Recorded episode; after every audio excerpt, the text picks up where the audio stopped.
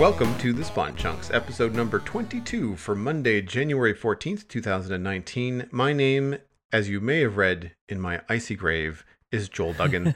and joining me, as always, is my friend Johnny, but you may know him better as the Survival Guide guy or Pixlriffs. That's what's going to be written on. It's going to, going to be written on my grave, the, the survival guide guy. Yeah. But uh, yeah, yeah, I've been uh, I've been really enjoying the series, man. I, I took some time to catch up over Thank the you. last little while, and yeah, no, it's it's it's going good, and it's it's funny because like I I'm curious because I I feel like you probably get a lot of corrections in your comments, and I was Uh, yeah. right when I went to look, but I want to say I have to say that you know we all say that you know you you get the community that you ask for right like so Mm-hmm. the kind of content that you put out is the kind of community that you generate yeah, and all the people that are technically correcting you in the comments on certain things are doing so very, very politely. yes, it can. It, it tends to get a little bit condescending at times, but you're right. I think a lot of people are very much in the idea that like they have something to teach as well, you know. And and if they're correcting me, then it's they're, they're doing it with the same tone that I'm engaging with the viewers with. That's at least my my goal with the series is very much to kind of create that atmosphere of learning rather than atmosphere of like correcting you because you're doing it wrong. yeah, So- exactly. It, it's it's the it's the teaching mentality as opposed to the uh, the the nerd push up the glasses mentality of Yes, like the, well, the well actually, actually, yeah. yes, absolutely, yeah. So I'm, I'm Yeah. glad that I'm glad that we're getting comments like that, yeah. And and it's Yeah. been great to see people correcting me on some of the stuff that I don't have enough knowledge about because I haven't kind of I've only recently started doing more technical projects and stuff like villager breeding and things. I still don't quite know the mechanics of hmm. A hundred percent or like I, I will have my own idea of what those mechanics are, which doesn't necessarily have its roots in the code and the facts behind the game. I just kind of go, well, it sort of does this because it's more of almost like a spiritual way of looking at it. Like this is the way Right. things are meant to be, but it's not necessarily the way things are. Like I, I've I've labored under the misapprehension that villages need access to the sky in order for something to be registered as a house. And uh, the main kind of correction I got from that was from Frilioth, who was saying that my villager breeder doesn't need sky access at all. The doors just need more blocks on one side within a certain radius than they do on the other side, which, to be fair to him, is a very difficult thing to explain in text. Uh, and and is an even weirder thing to explain. Like I, I'm reading through the Minecraft wiki occasionally, just kind of revising some of the stuff that I know so I can explain it better. And that didn't come across very well to me when I was reading about villages in the wiki.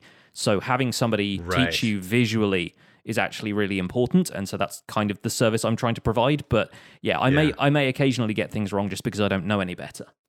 Yeah, and I find too that some of the rules that I thought were were in in uh, in stone about villager The kind of hard and and fast villagers and stuff rules. like that. Yeah. Yeah. Um, I thought, okay, well, uh, there's a certain radius, and I don't have to build things within a certain radius, and I should be fine. And I did that, and it still didn't work. And I thought, Yeah. well, maybe I go back to the original distance, or just make it farther away.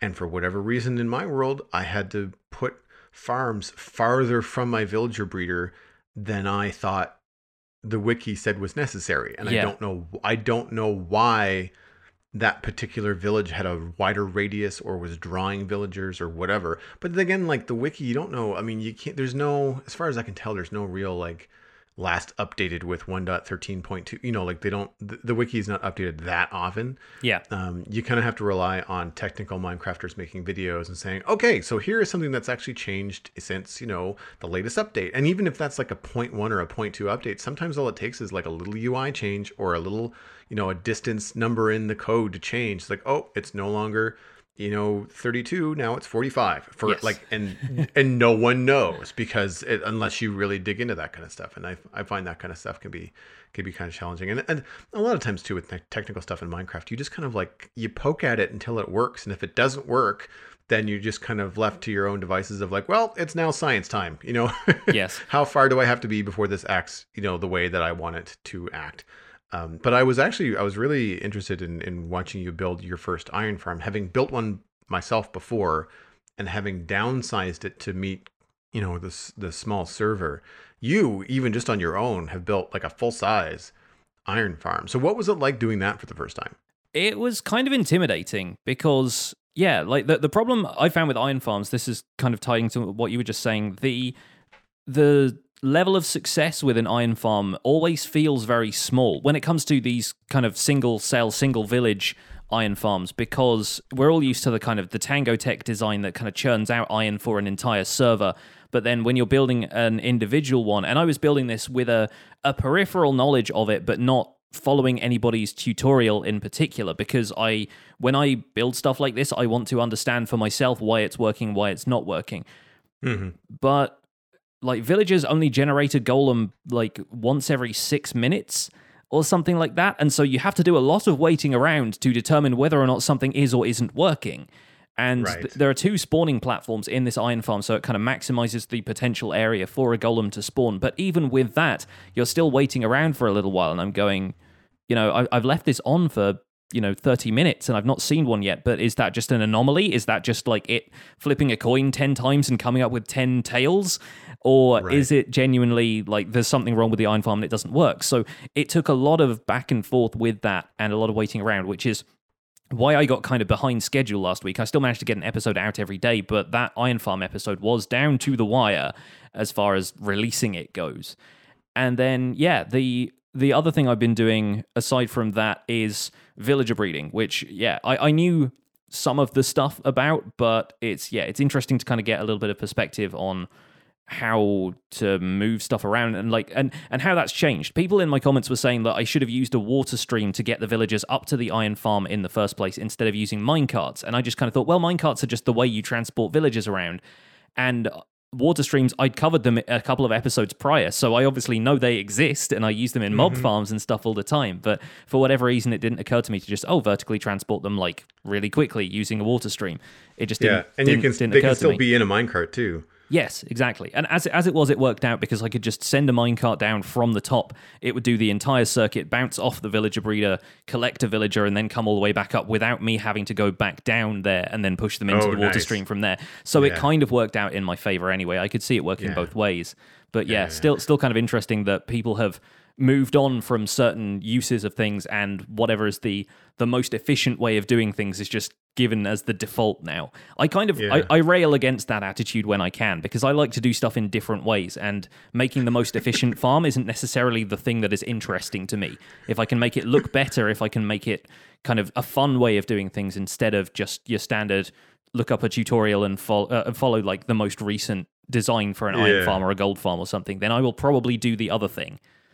Yeah. So and that and that's where I, I mean I I I tread that line too when I build farms. I want them to look good and I want them to try and come into the landscape and fill, fit fit the aesthetic that we have going on Mhm. in in that particular area. Um, I find it funny that you're railing against with your minecart bill. It's like Yes. yeah, okay, Yes. I saw what you did there. Um, something that's that's worth noting too is that like because you're doing this in the survival guide, depending on where people are and how much uh, we'll say resources they have, um, doing a, a water elevator really high that uses a lot of kelp. That uses you still have to do an encasing structure.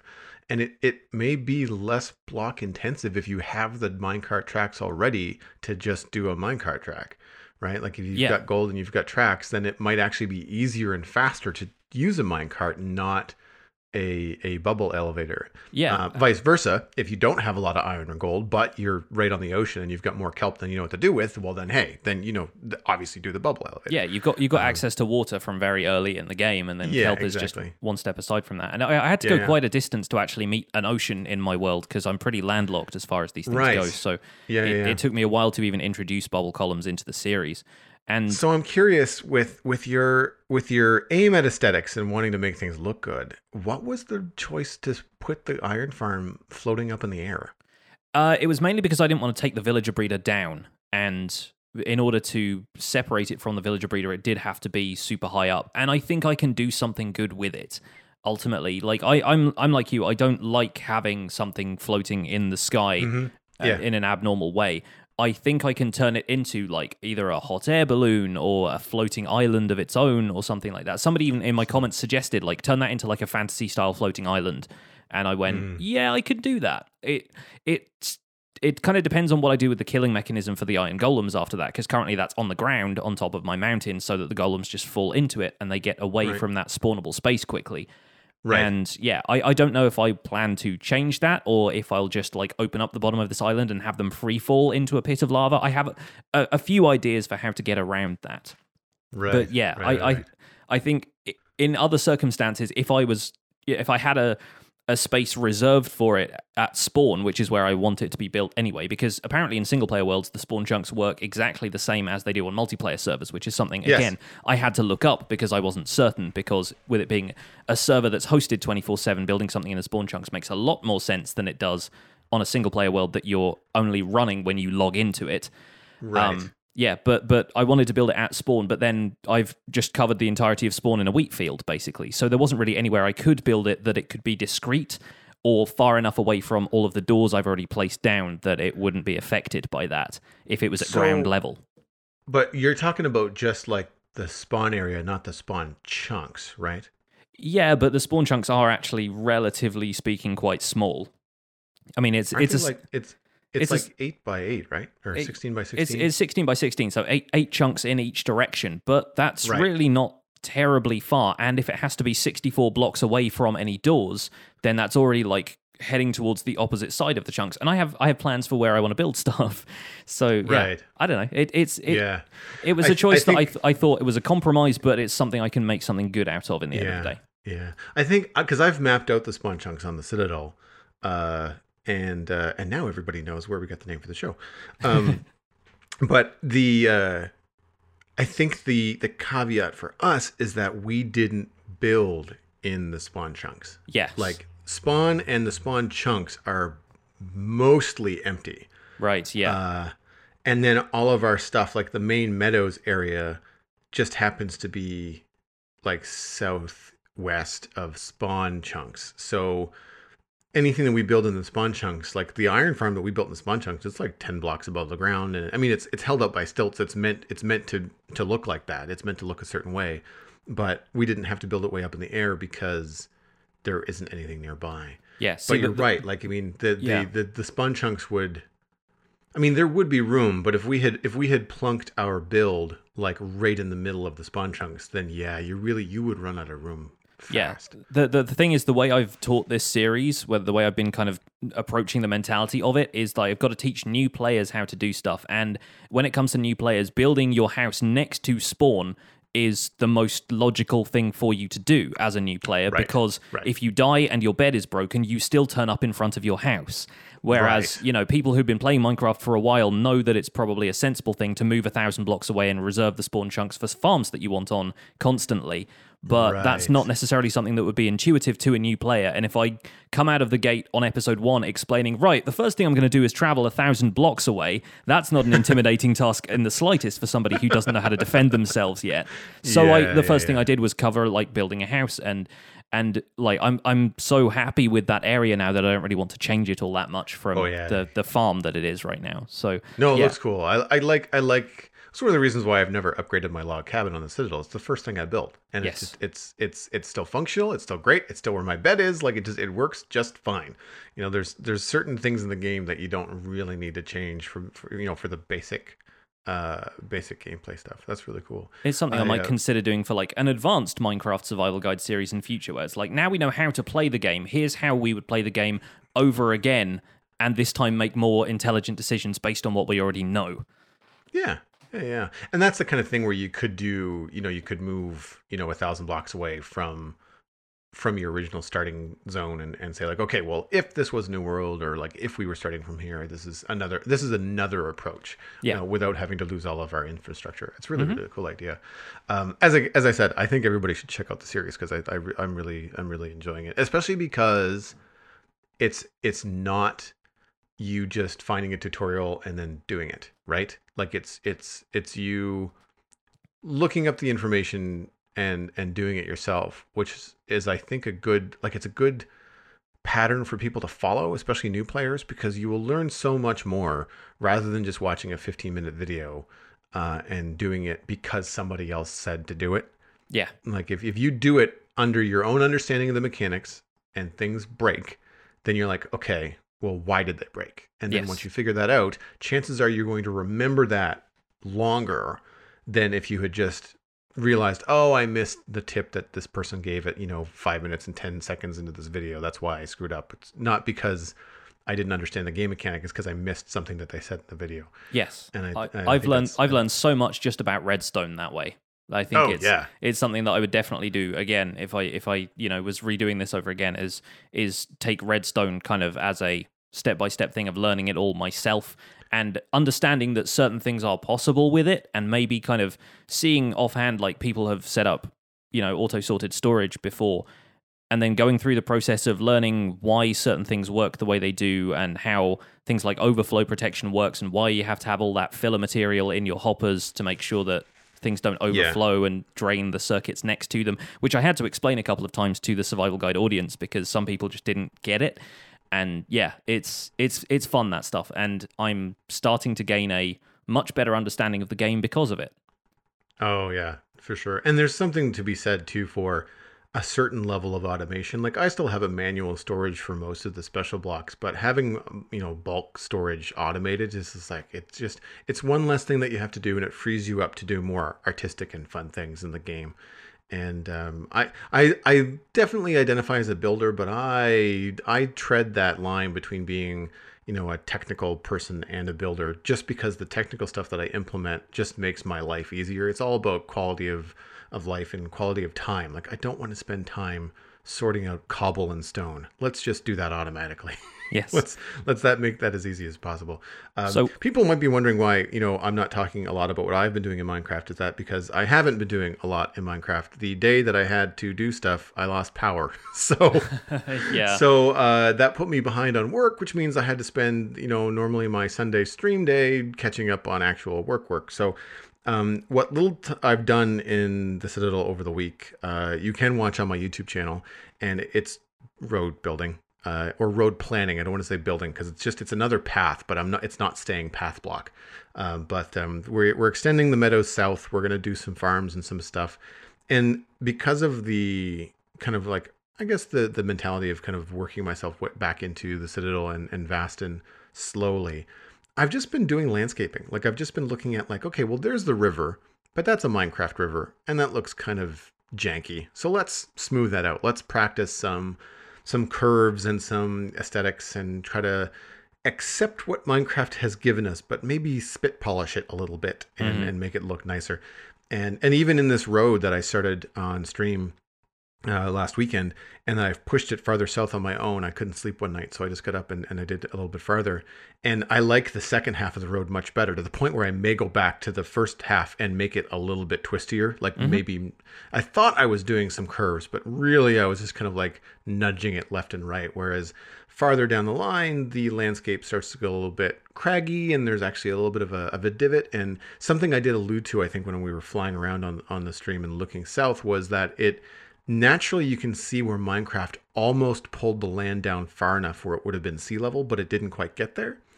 And so what I'm going to do is I'm going to push it. I'm going to I'm going to create a, a river and and put some water in this natural kind of like craggy cave outcrop, and then have it drain down into what looks like a bay or a, a larger body of water. Uh, and it's going to add a lot because then my, now my path goes right up along the edge of a river, doing some overhangs and stuff like that. Really like simple stuff, but um, it's it's been a lot of fun to kind of like just accept what the land has given me, but then look at some really messed up things that obviously are just they look like video game but they don't look like landscape and it's like okay let's let's just get rid of that but i like the way that this turns at a sharp corner here or i like the the fact that this giant craggy you know hole in the ground is here. So let's do that and what would happen if we filled that with water and and work on things like that. So it's been fun. Uh, and uh, and beyond that, I just a lot of the Vastin stuff I've been doing was a lot of walking around and talking, and uh, it's just because so much of Vastin has sprung up over the Christmas holiday with uh, most of the people that that play there that have day jobs had time off, and so we're able to you know hang out with family and do some extra time on Vastin. Some of the builds, man, nothing there is small and nothing there is straight. Mm-hmm. like it is eye opening and it's i'm i'm partly doing landscaping because it's just like i don't know if i have the minecraft chops to do these angled walls and buildings yet. Yeah, like yeah. it's really it's really tricky.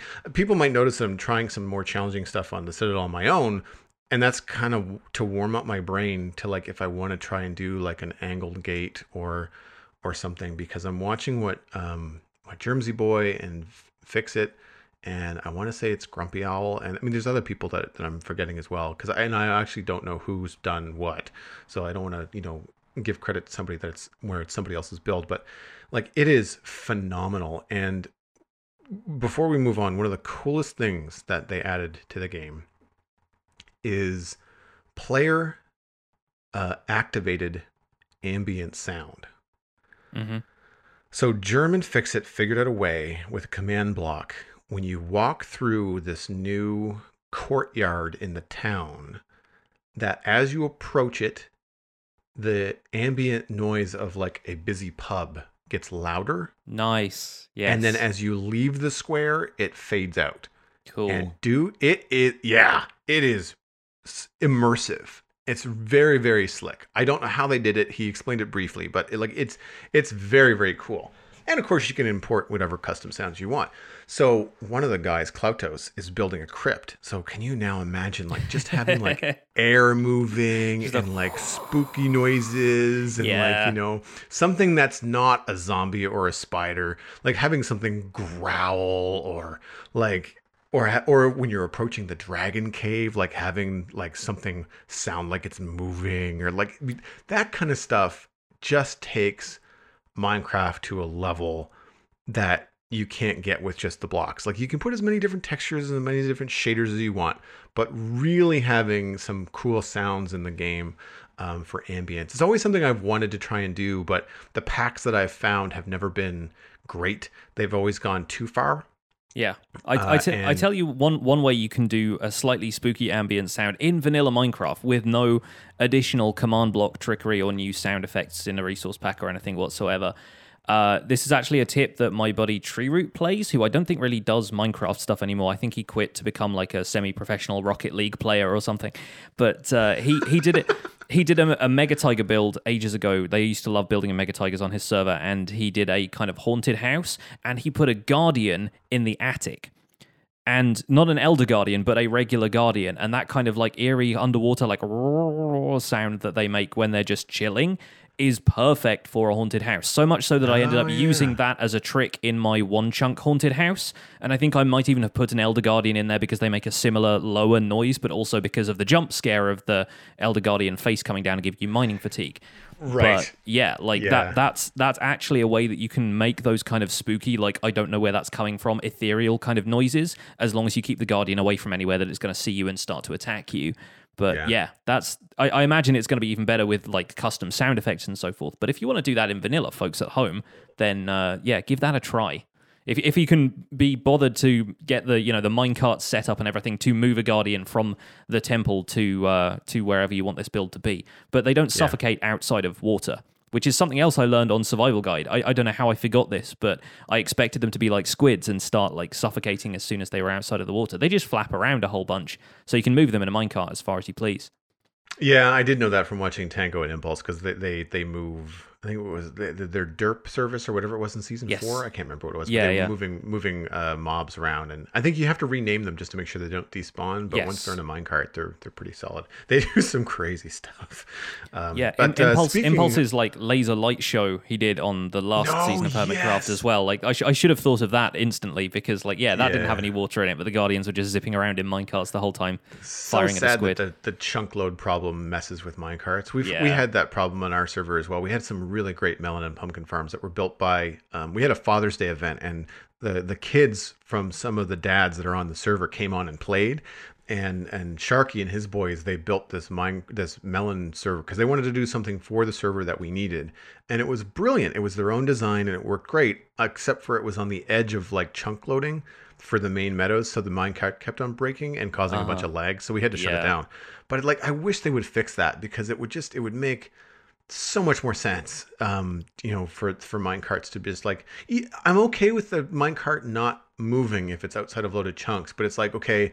It's now outside of loaded chunks. Finish its track. Like Yeah. get it back to a, a certain point where it will then safely stop. And and then be able to then start up again. Uh, that it's it's unfortunate that because I mean the the laser light show in season five of Hermitcraft Yeah. was just that was just spectacular, super super cool. Um, but we should probably move on to the news because we do have a fair amount to cover. We have received the first snapshot of 2019, and that is snapshot 19W02A. Excuse me. Uh, and uh, we actually we're going to talk about fire in general a little bit later, so we'll save some of our opinions about the campfire for later. But the campfire is now in the snapshot. Uh, wasn't exactly the most aesthetic block to start off with, but Jappa quickly shared a uh, updated version of the texture a couple days later, which I think looks a lot better. Uh, it is a decorative fireplace without fire spread. Cooks up to four types of food at once, but slowly. Acts as a smoke signal when you've got a hay block placed underneath it, and is a quote unquote light source, although the light source level is nine, which means two blocks later mobs can spawn. So it's more of an aesthetic light source than a real functioning one. I was I was kind uh, of surprised by that actually. I expected it to at least have the like the the the light of you know a redstone block or something like that. And I appreciate them adding stuff with different light levels into the game because a lot of the time it's mm-hmm. either like 15 or nothing. But still, having it be nine and and like a lot of people were speculating that it would you know be repel mobs in the first place, which. Uh, yeah, n- not so much. It turns out, like if anything, it Yeah. encourages mobs to be around it by being not like so so Not- bright not so after bright, all. Yeah, and the problem that I have with it is that that range is so so short that a creeper could then spawn and explode without you having any time to react. Yeah, yeah. right like and, and destroy everything in the process like that to me is like if, if the spawning if the light source was at least you know 15 or 14 then you'd have five or six blocks before it would be in range to destroy you right like I mean, Yeah. it would have to get it close and then so yeah, yeah it's, that's a little bit disappointing It- I, it I know what you mean though It seems I like, unrealistic I like that to me that, that the torch is able to produce more light than a campfire. You know, Yes. if anything, a campfire should be like a collection of torches. Yeah, and and that could change. I mean, that that could Sure. be that could be because I mean, I'm okay. I, I like the idea of a torch being 14 and then everything else is 15. Yeah, Um, but you would think a campfire and just a block on fire would have the same, you know, the same light yeah. light level, right? Mhm. Uh, we also have some cartography table functionality that was added to the game, uh, which simplifies the sorry, I can't speak. Simplifies and reduces materials needed for a map, uh, or sorry, uh, the functionality of maps. You can also lock maps. That's new. Uh, Yes. we have lectern functionality, uh, placed blocks, remember, uh, sorry, placed books. Wow, I'm having a hard time today.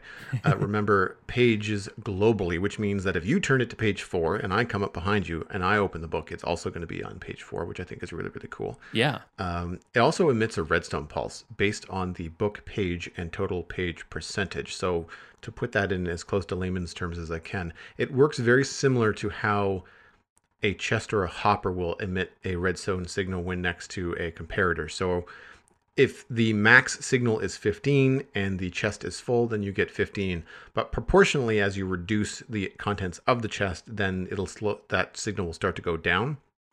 Likewise, if you've got a 15 page book, for each page that you're on, it will give a redstone signal of one.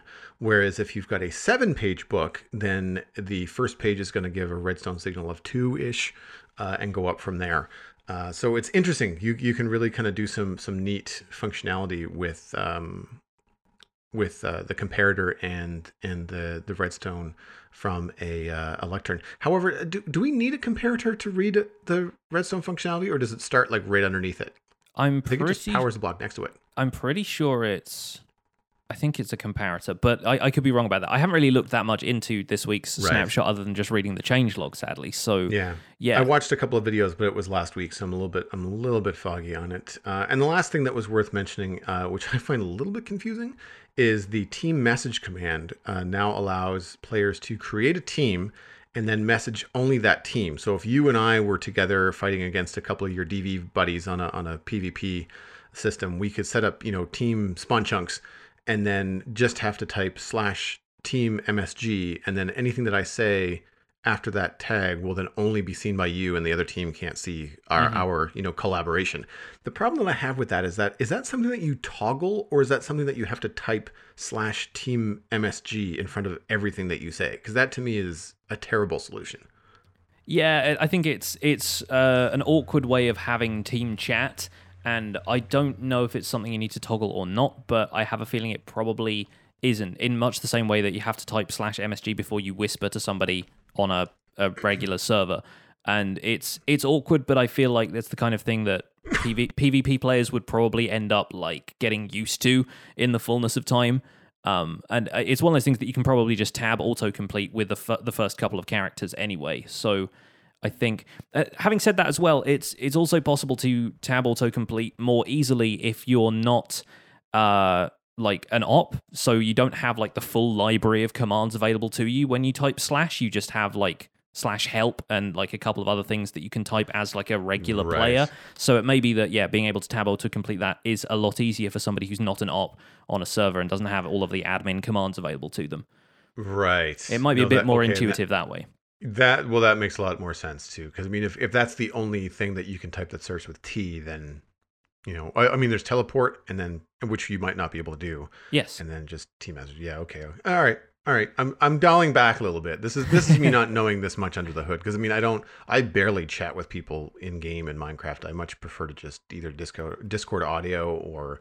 Um, or, or any chatting that happens is not conversational. It's just very like you know very simple, simple, yeah, simple and it, it's it's very much a feature for competitive play as opposed to cooperative play, which is the kind of thing Right. that we're both used to more anyway. So yeah, that's that's true. That's true. That's true. Um, so I I really don't have a lot to say about the the snapshot. Uh, the, I like I like the changes that Jappa made to the campfire. I the cartography table makes sense. I, Uh, I'm, go- I'm going to rename. I'm going to rename all of my cartography tables to Map Simplifier now. By the way, I think that's that's a, a, gr- a great name for it.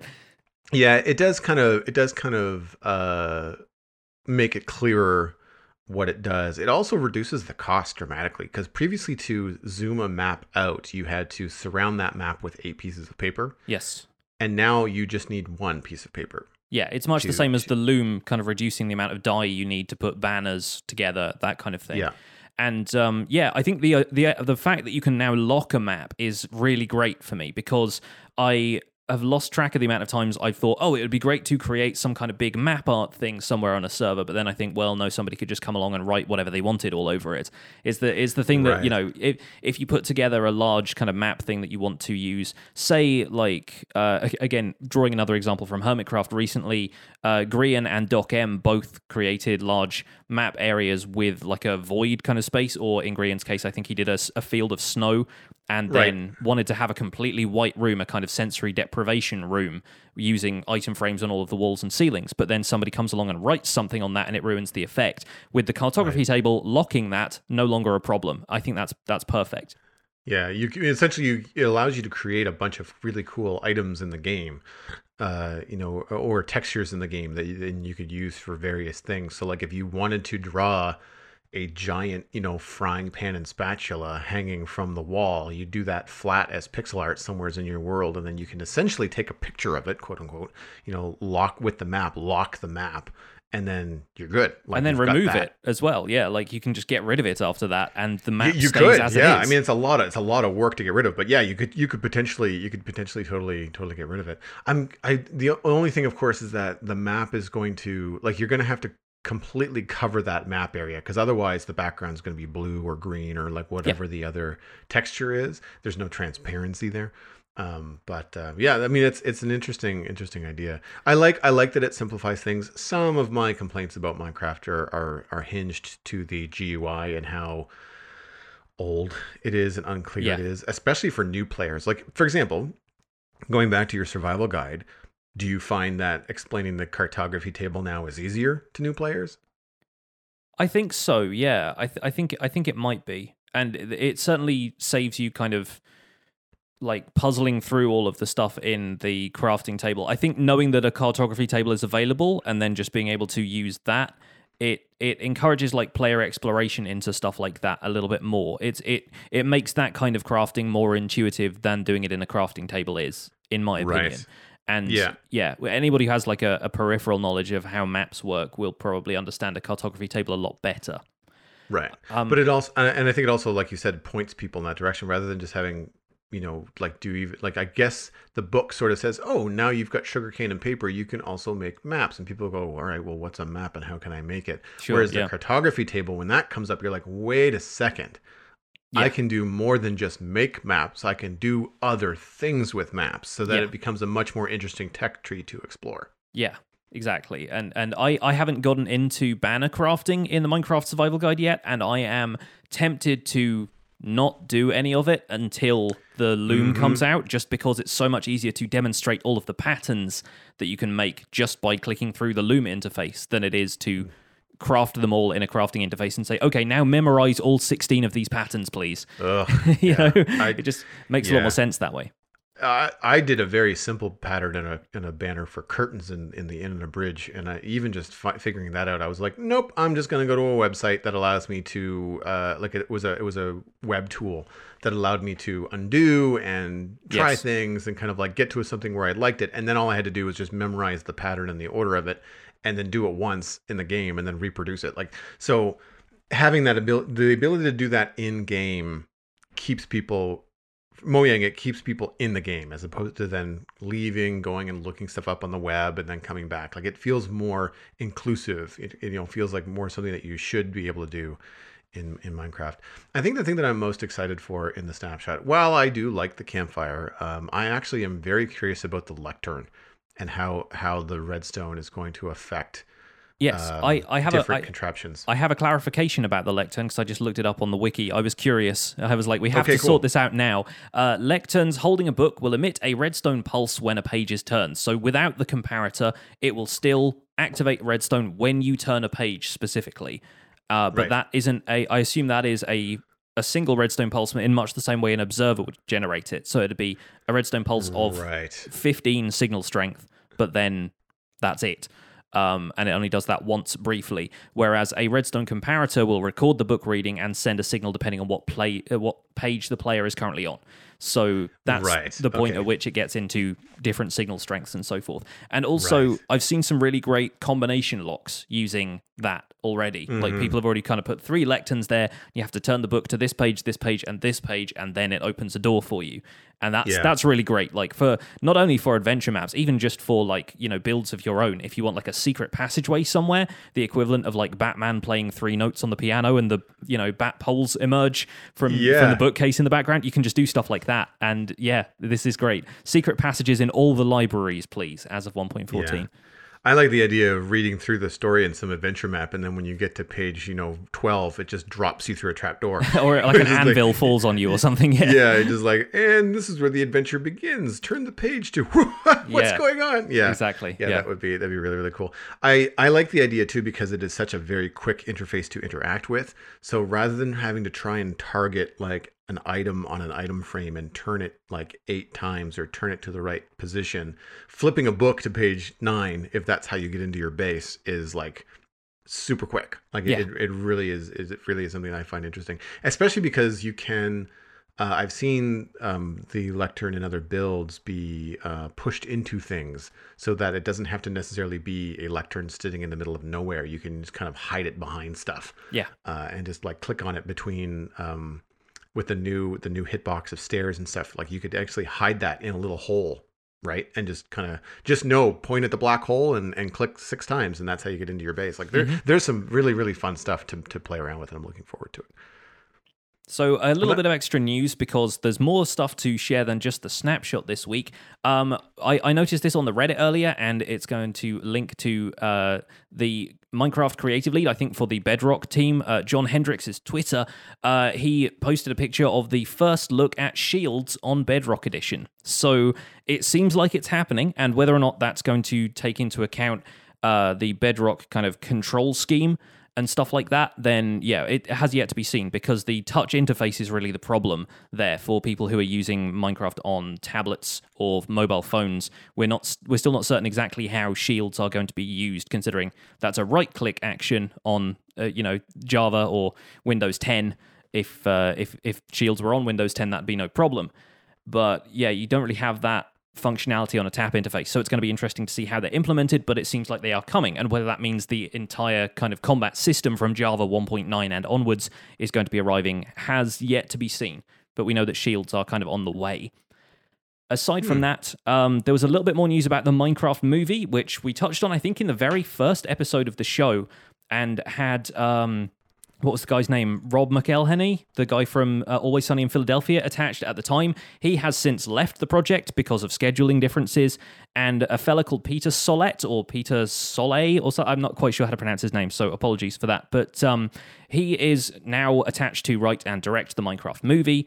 Uh, there's a brief plot synopsis. It's about the Ender Dragon coming to the overworld and wreaking havoc, and a small band of adventurers have to go and, you know, save the world. It seems like fairly standard fantasy stuff, still set within the world of Minecraft, but nothing incredibly groundbreaking. Probably nothing quite as fantastical as stuff that happens in Minecraft story mode with kind of, you know, somebody's made a wither out of command blocks and that kind of stuff. So Right. yeah, it might be a a more traditional kind of fantasy story. Um, the, this director has previously done sort of small, mid-range indie movie kind of things. He's known for Nick and Nora's Infinite Playlist and a couple of other movies like that. So check it out. Um, link to a Variety article will be in the show notes that will explain a little bit more about that. It's relatively short, but it just gives you a little bit of information about where the project is right now. Who knows if we will ever actually see a Minecraft movie at this stage? And yeah, it, remains to be seen what the the audience is for that. I always feel like video game movies are a little bit troubled simply because the whole idea of video games is that they're interactive experiences to an extent. But with with things like Netflix's Black Mirror episode that was kind of something that you could effectively point and click adventure your that, way yeah. through like it's the, the boundaries are blurring a little bit so i'm little interested to see where this all goes in the long run you can now even play minecraft story mode on netflix by the way i don't know if you've seen that or if it's you I know, have. I, I had. I had it uh, bookmarked over the holidays. I didn't really get to it, but uh, Yeah. it's short. Like it's only like three minute episodes or something like that. Yes, and, and it's it's the kind of thing that you can just click through and make decisions during a cutscene. If you, if you've got, I think it's it's only available on like the Netflix app, so you have to have a controller to play it or something like that. Right, So I could probably right. do it on my PS4, but it might not work on like an Apple TV or something like that. So yeah, Do you do you think that the Minecraft movie will get a cinematic release, or do you think it will be like a Netflix streaming release? I would expect it to be a cinematic release, but only just because of the size of you know Microsoft being the distributor. I feel like if the Emoji Movie can get a cinematic release, then Well, yeah. I feel like Minecraft would, but then Minecraft is just such an online sort of, you know, the- an, an internet phenomenon to me Yeah. that I feel like Netflix might be a better distribution model for it, but I, I am not somebody who has any knowledge of that industry at all, so I'm not certain what the, the thinking would be behind any of it. I think the hard part with a Minecraft movie, there's enough content to have a decent story, and you can really just kind of use Minecraft as the world building and then put whatever story you want in it. But the aesthetic is so unique and so uniquely Minecraft that if you wanted to make it appealing and appealing as a film, uh, I don't know. Like, for a good example would be um, the Angry Birds movie, which wasn't my favorite, but it wasn't abysmal. Uh, but it looked great. Yeah. Like it was, it was the story not so good, but but the, the it looked fine because those cartoon birds translate to CG cartoon birds just fine. Yeah. Uh, whereas I don't want to go w- watch a CG movie of blocks. hmm right? Yeah. Like it's just it's not it's not when when you know what can be done in CG animation, it's just it's really not there.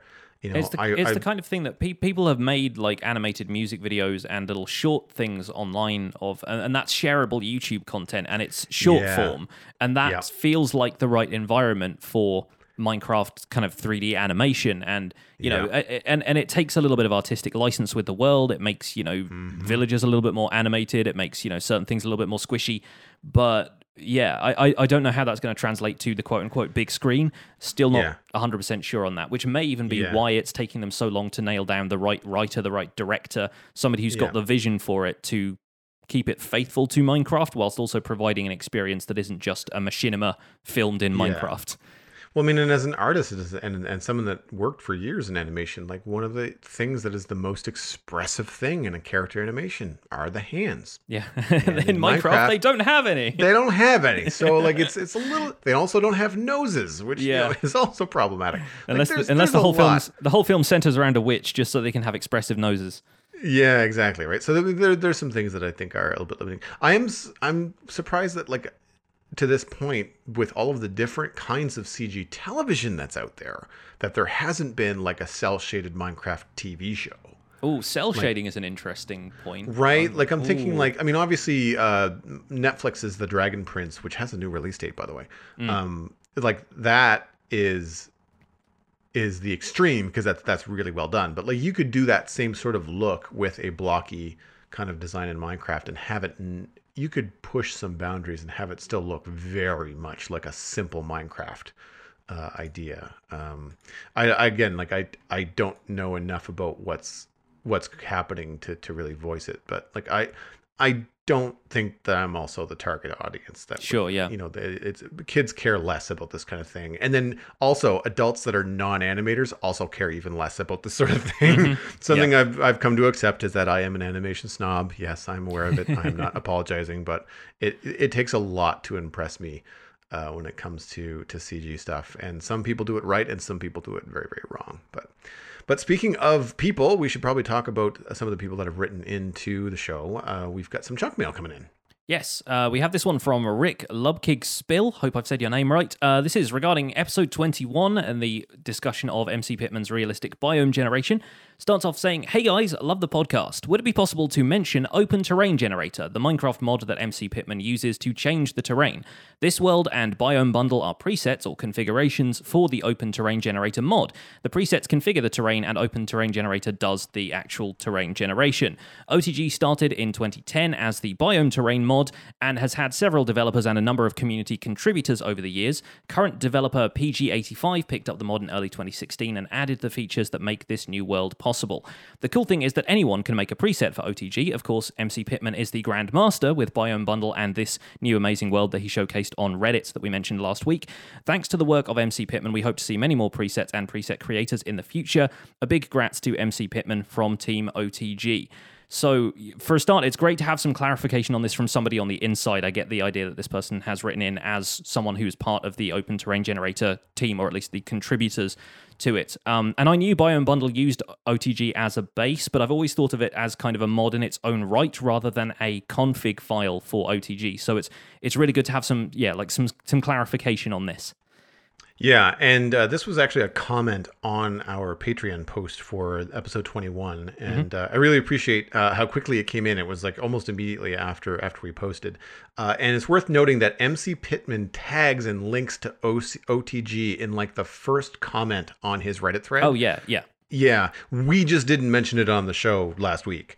Um, but um, but yeah, so, so he does credit it, but it's something that we just kind of didn't quite delve into uh, last time around. And I don't remember whether we've talked at length about Biome Bundle and Open Terrain Generator before on the show. And if we, it's hard because now that we're getting into the 20s, it's like what was pre-show, what was show proper, and what was just me talking with Johnny Yeah, and, about and, and, Minecraft. and, and what did we cover on the Citadel Cafe the brief times Oh, I came on there to talk about. Minecraft? So I think I think we were talking about my Minecraft Harmony series, which was ongoing at the time, and that was the one that used Biome Bundle. So we probably moved on a few steps from that and haven't really mentioned it on this right this show yeah, because because I feel like I've even used some biome bundle uh, screen captures in show art for both the Spawn Chunks and the Citadel Cafe last year. Yeah. uh, and like that shows into the 300. So don't ask me what episode that was because I don't remember. 200 and something. Uh, you can you can search for it easy enough, but still.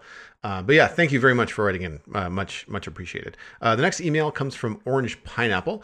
Hey Joel and Pixlriffs, I found your show recently when asking a member of my SMP if they knew of any good Minecraft podcasts. And I haven't turned back since. Well, big shout out to your friend on the SMP. Thanks for the recommendation. he poked you in the arm. He did it. uh, Exactly. He followed the He instructions. Yeah, he's an arm poker.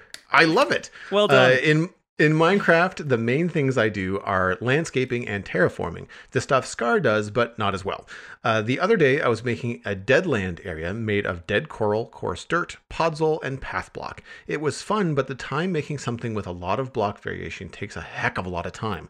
I was also looking through some 1.12.2 mods and found one in the of uh, in one of the mods Quark and uh, that I came across, and it's called Trowel. Uh, when crafting, it would randomly place blocks in your hotbar, and now one of the things I it's now one of the things I crave in vanilla Minecraft. So it sounds like this mod automatically switches the block that you're placing without you having to actually switch it yourself. So Yeah, it allows you to create kind of like a random pattern Exactly. without It's a, it's a too much trouble. randomizer. Yeah. Right. Okay. Uh, so I thought I would ask you two if there was anything you remember from modded Minecraft that you think would help the vanilla experience. Love the podcast. It's great fun to listen when doing long projects. Keep up the great work. Well, thanks for writing in, uh, Orange Pineapple. Fantastic name, by the way. Yeah, and fir- and first of all, please send us a screenshot of this Deadlands area because like that combination Yeah. sounds like a lot of fun. Dead coral and coarse dirt and everything. Like, send us a screenshot. Follow up on this. I would really love to see that. Absolutely. You can send it to us in email or uh, tweet us at the Spawn Chunks uh, on Twitter, and we'll we'll we'll share it with folks. Uh, for me, I I kind of look at this as a as as in modded as like a couple ways. There's gameplay stuff, there's aesthetic stuff, and then there's kind of like a mix. So this is not likely. If not, never going to happen. I would love an upgrade to the tools to mine faster, like the three x three hammer that you can get Sure. in modded. Like I that that to me would just take a lot of the grind out of the game and Mm-hmm. and make things a little bit easier for people that still like survival but don't have all the time in the world. Um, from a gameplay and an aesthetic standpoint, which I think wouldn't really be too difficult to implement, but I think would add a lot of gameplay to the game, would be more things to grow and farm. So more slash better flowers sunflower fields, like flowers that don't randomly place on a block somewhere, like things that you can control a little bit better. Uh, having different kinds of too tall flowers, uh, grapevines. I know we're getting berry bushes soon. That's cool. Yeah. Like that's one thing. You know, what about more crops? What about corn, cotton, fruit? Stuff that you could then use for cooking if you enjoy that kind of thing, or just to have fields and fields of stuff with different colors would be really, really nice. Uh, and then from a purely aesthetic, immersive standpoint, for me, it's always about the uh, immersion and I would say uh, bear, deer, moose, goat, actual chickens that look like chickens and roosters as opposed to the weird duck-like chickens that we have now. Just I feel like more animals in the game running around as you're running around would be better. They don't necessarily have to be something that I either want to kill or fight, but having a squirrel scurry by would be really immersive. Um, and since we mentioned it earlier, sounds to go along with that. You know, H- having you know a squirrel uh, chatter or uh, you know a bear growl, which does happen when if you're near a polar bear. But having that happen when you're walking through a forest would be really cool if it was like a brown bear or something like that. One of the other What things we one of the other things we had on the um, Division SMP server was a a mod that I think was called Dynamic Surroundings that had a bunch of like immersive kind of sound effects like that. And anytime you placed a lily pad in the world, if you got close to a lily pad, you heard frog noises. And I was like, that that's genius because you can limit that by what blocks you place in the area. And if you just add lily pads to something, it's natural that like frog noises start to appear. It kind of it, it makes sense and you know is is really good for immersion. Now there were a few things like mosquito noises and bees and stuff that I was like, let me turn that off just so I don't think there's something buzzing around my office while I'm trying to build something. But it was Yeah. uh, yeah, it was it was an interesting kind of addition to to the ambience of the game, and that's one of the things that I feel like people were hoping to be added in future. And then the 1.13 update came along and added a lot of ambience without necessarily changing too much about the sounds of the game. Even Yeah. having said that, though, you know stuff like beacons has only have only just had sound effects added to them, and they've been in the game since you know a long time. So yeah, Mm-hmm. it is it is entirely possible that stuff like that might be coming in future, and I I like the idea for sure. If you have a mod to recommend or a sound resource pack to recommend, because that would of course be accessible to everybody, uh, I would love to hear it because the ones that I have found seem to be either too much or nothing. Mm-hmm. Right, like it's it, They change everything about the game. Like I don't, I don't want everything. Like I'm fine with just a couple of extra bird chirps. I don't necessarily want to change the way that my footsteps sound because I find that it's it's there's a certain amount of silence that's needed before you just stop noticing everything and i think that there's a there's an unfortunate lack of balance happening uh, with some of the sound packs so if you know of one that that's subtle or one that's easy to pick apart then then let us know Yeah. uh, what would you want in um in in a like a what would you want to bring from modded into vanilla See, from time to time, I really wish there was something like Builder's Wands in vanilla, just because of how long it takes to place a wall and build up like a. If you're building like a dam or something like that, it takes you a day. you know, it's it's not so much like, uh, you know, it, it it's it's a long task and it's rewarding at the end of the day. But I would just like to. I guess build something like that and then do all of the detailing as the the grindy work. It'd be nice to have a quick way of erecting like a giant wall or something like that. And I, I don't know how it could be balanced in vanilla because there's obvious kind of potential for it to be exploited. Uh, but it's just such a useful tool for creating walls, building custom terrain. I use it all the time whenever I do a Sky Factory series. I used it a lot on the Division and some other modded stuff that I've been a part of. It just it makes a lot of sense being able to look at a wall and go, "Yep, I want that one block higher," and it's done in the blink of an eye. If as long as you've got the resources to do it. Right, Uh, like it's still if it's a six wide block wall, then it still takes six of your cobblestone to to bump it up Yeah, each and, and each I- level. Yeah, I've seen people working on data packs or mods that allow you to build more easily, and they have like rotational mirroring and stuff. I'll have to bring that to a future show because that Oh, wow. deserves a showcase all by itself. But there is somebody who's working on a like an easier building mod that really helps with stuff like that. Has kind of like yeah radial designs where if you place something in one corner, then it builds the other three corners for you, and you can do these fantastic symmetrical designs with it. It's not necessarily a way to produce the best builds in the world if you want to kind of detail things and make stuff a little bit more eccentric, but for symmetrical stuff, it's brilliant. Um, so so yeah, a- again, difficult to balance if it was in the vanilla game by default, but yeah, worth looking into if you're somebody who's building either in a single player world or in a cooperative environment where it's not going to be abused. yeah. Sort of reminds me of of I think it was Pixark that sort of built that way, in that once you constructed a certain type of wall, it became very easy to kind of like repeat that. Yeah, you can just kind of look at the wall and build stuff on top of it if you're facing in the right direction and stuff like that. Yeah. Right. Yeah. Yeah, there, there are there are other building systems that exist that are out there, but yeah, it's not something Minecraft has done by default. And yeah, I, I feel I feel like part of the challenge of the game is in that stuff, but also it's one of those things that becomes an obstacle the further in you get. The more stuff Yeah. you just want to like, I just want to knock out a build in an afternoon, and it's just impossible for me to do that if the build is like ninety five percent of it is just building eighty block high walls. Just can't do Oh, it. yeah, yeah, yeah. It's and that's the kind of thing. Like even just um that I, I you know going back to our interview with Fixit about how they handle uh, custom trees and how he's built the lore of the Arbor Druids and you know how you can build. You have to build the custom tree once, but then you can use the magic of the Arbor Druids, i.e. the command that one of the um. that's not- What's not the copy block what's it called command block uh the structure blocks. Yeah. So you use the structure block to then copy block? Brilliant, right? Like it saves them a ton of time, but you can still do creative stuff. And I think be, having an easier way to copy and paste things, even if it was only in creative, would I think still be a better way to go. Um, we were going to spend uh, the the show topic uh, today talking about fire, but we're running a little bit shy on time. So instead, I think we're going to focus on the campfire specifically, uh, especially because we had an email from Harry uh, asking us specifically what our thoughts were about the new campfire uh, and some of the smoke uh, particle textures and stuff like that. So I I feel like I've been chatting a lot this this episode. So so Johnny, what are your thoughts on the new campfire for First of, 1.14? first of all, I, I blame the snapshot for taking us over time here because we always get really deep into the snapshot stuff when we don't expect to.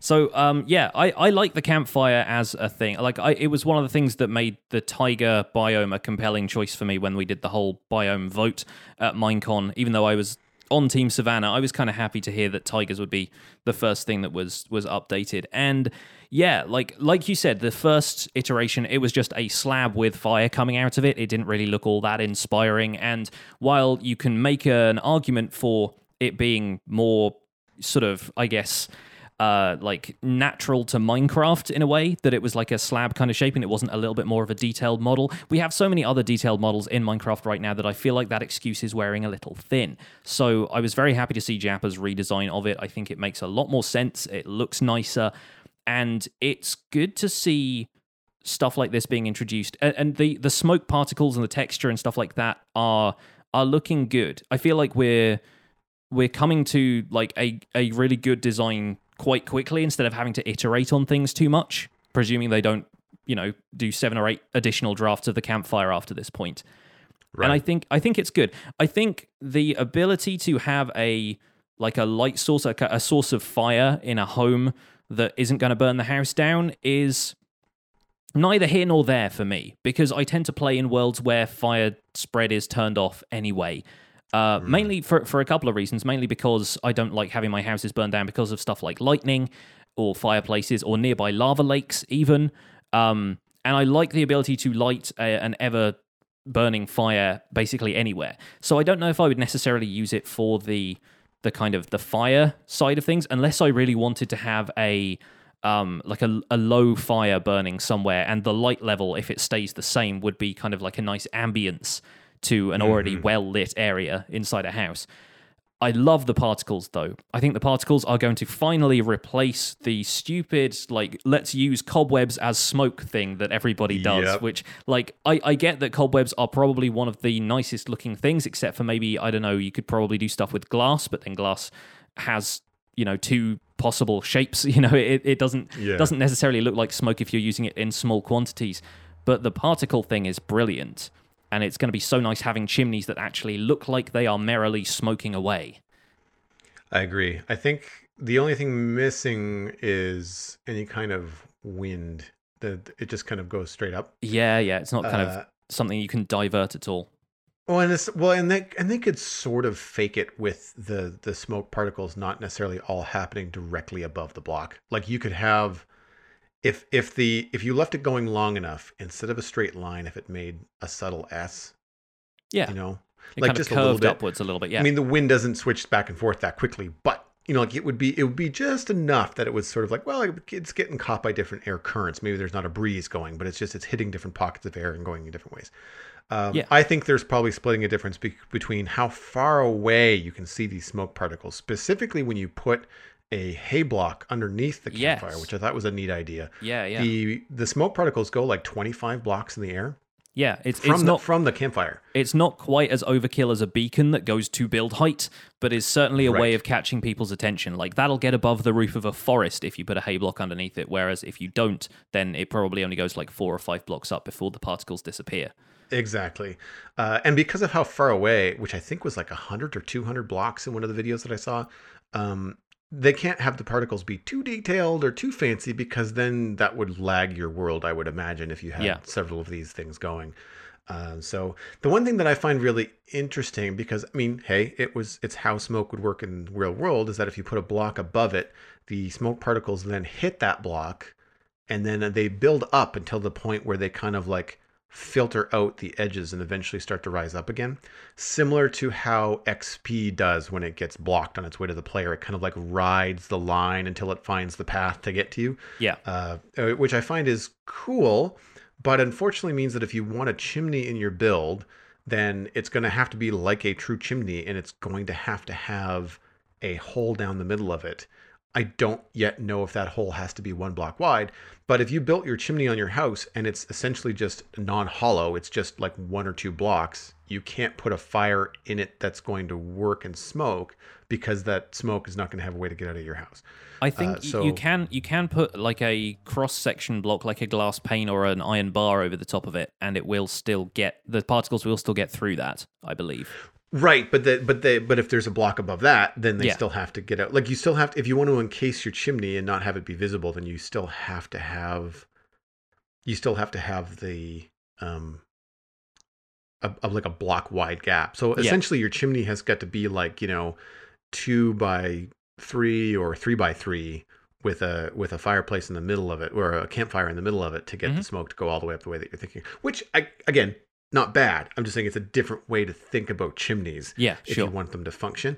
I suspect there will be a lot of uh, double fire chimneys. I'm pulling this from something Yeah. I think you mentioned to me in Discord, where there there will be a fire at the bottom, whether that's a real fire in Minecraft or a fire a campfire in Minecraft in the hearth, and then somewhere's up hidden in the chimney will be a campfire that's going to be emitting the smoke. Yeah, uh, yeah. and, I and causing something like that. I, th- I think people have already done stuff like that in the past as well, like with fires being lit at the top of a chimney and just allowing those particles to drift up. Right. Yeah. Yeah, yeah, yeah.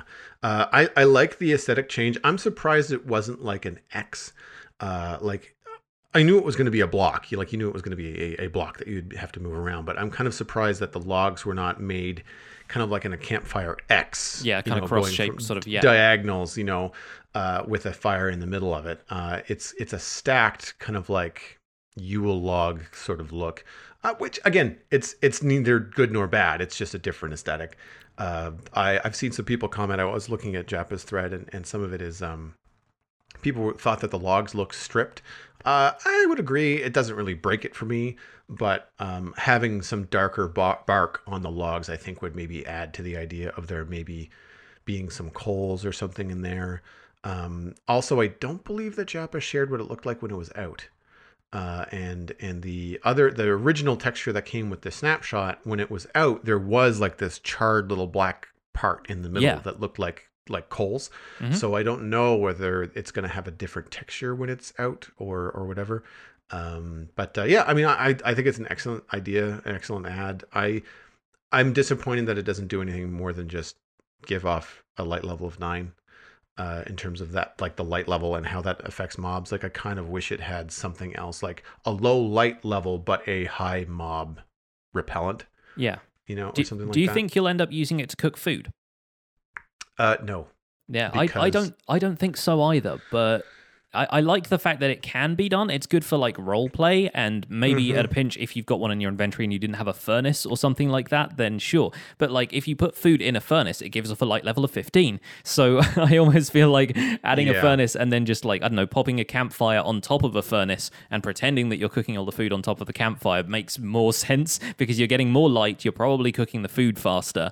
I don't know. It, it it it'll cook four pieces of food at once, and I don't know if it's going to be like possible to automate that in any way. Like if campfires will interact with hoppers, I doubt they would because that doesn't feel very intuitive. But then it doesn't have to be intuitive in order to go into the game. It's a video game, so No, exactly. yeah, I'd, I'd be interested to see how that ends up working and how many people actually use it for cooking outside of the purposes of just like RP on a server. Yeah, the closest thing I've seen to automation was something that El, Man- ilmango did with he when he did like a, a contraption underneath it, which lit and and extinguished the fire automatically. Using a flint Uh, and steel, yeah, yeah. Flint and steel and a bucket of water and dispensers. But I mean, like this was like a six by eight redstone contraption underneath. like it Yeah. was, it was not easy, and and not like the average redstone person is not going to be able to do this. Sure, yeah. So I was like, eh, I I'm I would rather just walk up to it with a bucket of water and put it out. Mm-hmm. you know, um, but yeah, I.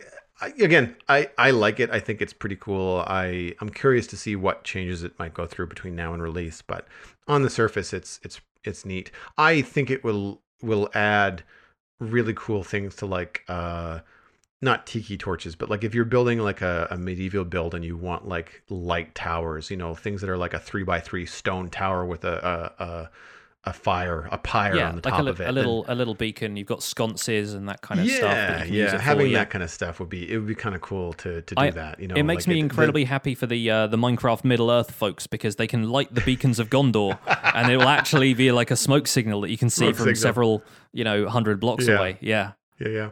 I, I didn't watch it, but I saw like a YouTube clip of somebody that had created several campfires being controlled with redstone, not being turned on and off, but having blocks block and then unblock the particles. And so they were writing in the air with smoke. Oh, nice. Yeah. Right. So you, so it's almost like a like a player piano, you know, like it's got it's it's got this constant stream of smoke, and you're just kind of like blocking certain things at certain times. And And you're it's- making like happy it's- faces. And It's writing. and- It's writing "Hello World" or something. Yeah. yeah. yeah, it's pretty good. Um, yeah, so that, that's uh, I I'm curious to see how they're going to roll forward from here. And folks at home, if you would like to share your thoughts on campfires or anything we've discussed in today's episode, you can find the show notes and links to some of the stuff we've talked about on the spawnchunks.com.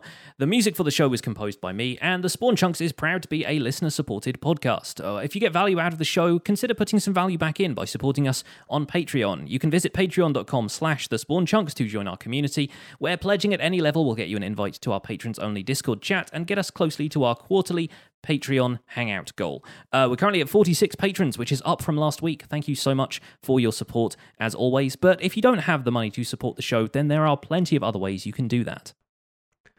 Sharing the podcast with your friends is the easiest way to support the show. You can follow us at the Spawn Chunks on Twitter and Instagram. But personal recommendations, as we've seen today, go a long way. So share the podcast with your friends and server mates in other places, uh, and just let them know that it's a cool thing to uh, to listen to when they're playing Minecraft. And hey, poke a friend in the arm and recommend the show.